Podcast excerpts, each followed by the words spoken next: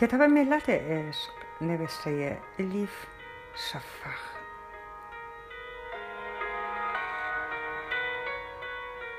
ترجمه ارسلان فسیح. چاپسیوم انتشارات قغنوس. خانش توسط هوریه کوکلانی.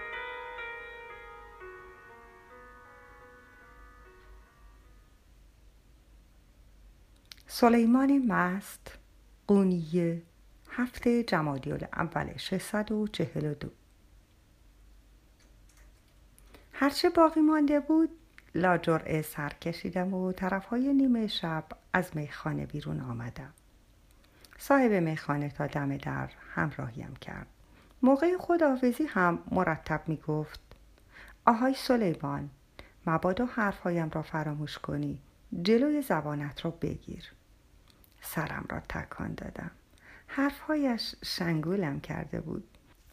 خوب است آدم دوستی دلسوز داشته باشد خودم را خوشبخت حساب کردم.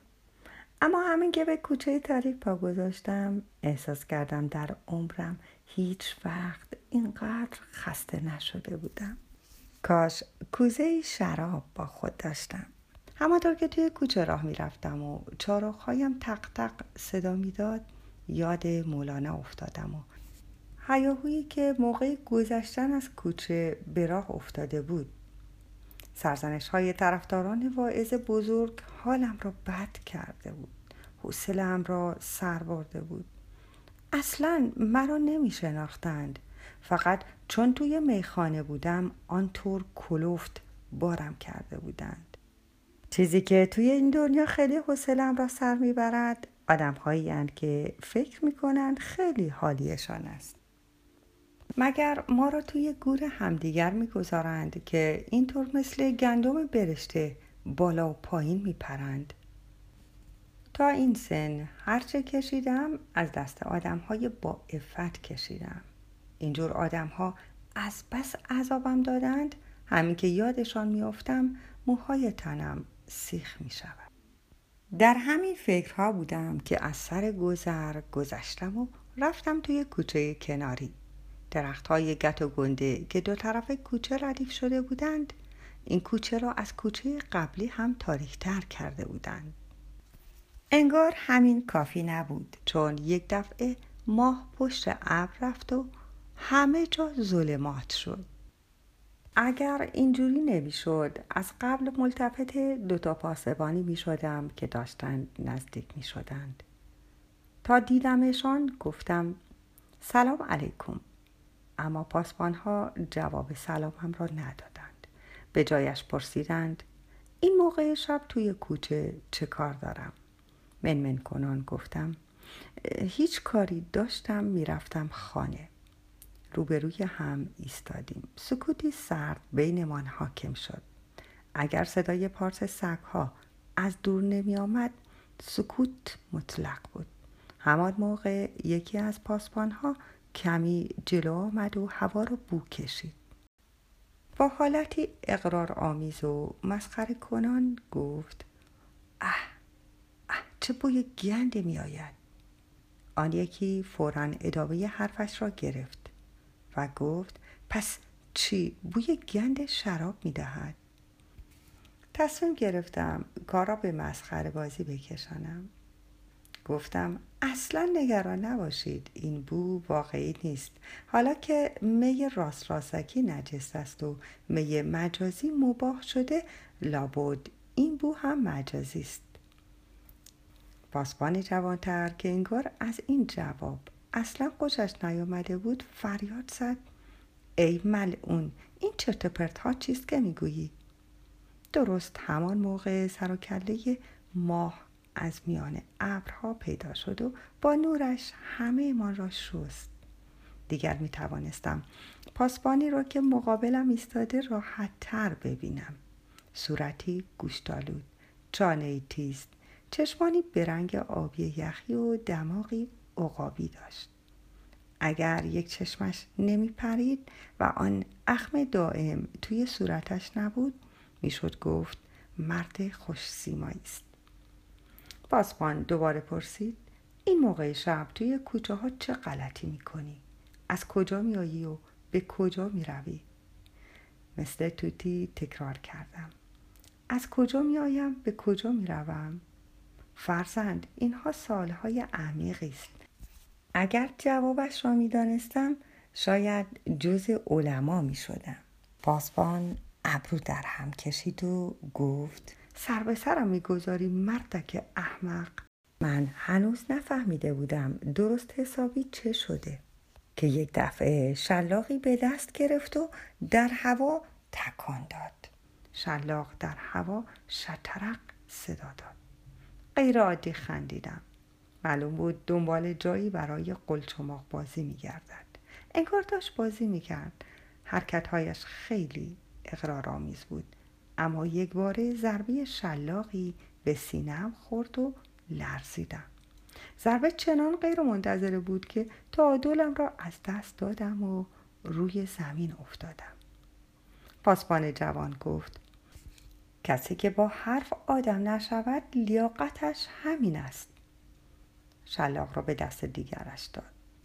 شراب خوردن گناه است مگر نمیدانی؟ حس کردم مایهی ولرم و شور توی دهانم جمع شده. فهمیدم دارم خون خودم را مزه مزه می کنم برای اینکه اوضاع خرابتر نشود باید در دهانم را می بستم. اما غرورم اجازه نمی‌داد. از جوانی همسن و سال پسرم کتک بخورم و دم نزنم. گفتم. اگر آدمهایی مثل تو به بهش می روند همان بهتر که من نیایم. شرابم را می خورم پای گناه هم هم می نشینم پلیس جوان دهانش را باز کرد و هرچه لایق خودش بود نصار من کرد. بعد هم شروع کرد به شلاق زدن.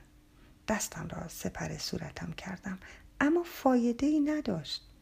با هر ضربه ای که فرود می آمد فریادی خفه از دهانم در می آمد اما یک دفعه ترانه شاد به ذهنم آمد. شروع کردم به زمزمه کردن. امان یارم جانم یارم جانم به قربانت. تو می منم پیاله پر کن جانم به قربانت. هرچه بیشتر میخواندم عصبانیت پلیس بیشتر می‌شد و ضرب شلاق هم قوی تر از ترس جانم من هم رفته رفته بلندتر میخواندم. در دور باطل گیر افتاده بودیم. من که داد می‌زدم او فحش می‌داد. او که فحش می‌داد من داد می‌زدم. فکر کردم دستش خسته می شود اما خسته نشد. عجیب است. پس آدمیزاد ممکن است اینقدر کینه باشد؟ آخر سر صدایم گرفت. لحظه ای انگار شعاع نوری از جلوی چشمم گذشت و بعد یک دفعه همه چیز سیاه شد. صدای پلیس دیگر را بفهمی نفهمی شنیدم. گفت بس است ولش کن مرد. ضربه های شلاق ناگهان قطع شد. خواستم چیزی بگویم. گمان کردم حرف آخر را من می‌زنم. اما خونی که توی دهنم جمع شده بود نگذاشت حرف بزنم. حالت تهوع پیدا کردم. روی لباسم استفراغ کردم. یکی از پلیس ها گفت حال روزش را ببین. حیف آدمی مثل تو نیست. رسما در وضعیتی هستی که باید برایت دل سوزاند. اما تقصیر خودت بود. تنت میخوارید کارشان با من تمام شده بود. پشتشان را به من کردند و صدای پایشان را شنیدم که دور می‌شد. نمی‌دانم چه مدت همانجا خوابیدم. شاید ده دقیقه شاید ساعتها. زمان مثل پرده مه نازک شد. ماه در آسمان انگار نخواهد مرا در این وضعیت ببیند. دوباره پشت ابرها پنهان شد. ذهنم بدنم جایی میان مرگ و زندگی شناور بود. یک دفعه بیهسی که همه جایم را فرا گرفته بود از میان رفت. همه بریدگی های روی بدنم زغزغ می کرد مثل حیوانی زخمی شده بودم. ناله کنان همانجا ماندم. مدتی بعد صدای پا شنیدم. کسی داشت نزدیک می شد اولش خیلی ترسیدم. گفتم شاید دوست باشد. اما بعدش خنده هم گرفت. بعد از آن همه کودکی که از پلیس ها خورده بودم حالا باید از دوست ها می ترسیدم از میان سایه ها درویشی قد بلند و لاغر بیرون آمد. نزدیک شد. سلام کرد. کمکم کرد بلند شوم. خودش را معرفی کرد. گفت اسمش شمس تبریزی است. اسمم را پرسید. گفتم سلیمان مست قونوی. با افتخار آماده اجرای اوامرتان هستم. شرفیاب شدم. شمس شروع کرد به پاک کردن خونهای روی صورتم. زیر لب گفت زخمی هم باطنن هم ظاهرن. هم از درون هم از بیرون. از جیب جبهش شیشه بلوری درآورد. گفت این مرهم را روی زخمهایت بگذار. ذاتی مبارک در بغداد هدیه داده بود. پس قسمت تو بود. زخم درونت عمیقتر از زخم بیرونت است. منمن کنان گفتم تشکر می‌کنم. مهربانیش تحت تاثیرم قرار داده بود. گفتم مردی که شلاقم زد گفت امثال من روی زمین زیادی اند. اینها را که می‌گفتم صدایم میلرزید. بغز راه گلویم را گرفته بود. از ضعیف بودنم خجالت کشیدم. شمس جواب داد حرف اشتباهی زده. وجود همه تک به تک ضروری است و غیر قابل چشم پوشی. چیزی تصادفی یا اضافی وجود ندارد. این یکی از قواعد است. پرسیدم از کدام قواعد حرف می‌زنی؟ گفت قاعده بیست و یکم. به هر کدام از ما صفاتی جداگانه عطا شده است. اگر خدا می‌خواست همه عینا مثل هم باشند بدون شک همه را مثل هم می آفرید. محترم نشمردن اختلاف ها و تحمیل عقاید صحیح خود به دیگران بی احترامی است نسبت به نظام مقدس خدا. به سختی گفتم حرفهایت قشنگ است اما من به همه چیز شک دارم حتی به خدا. شمس تبریزی لبخند زد.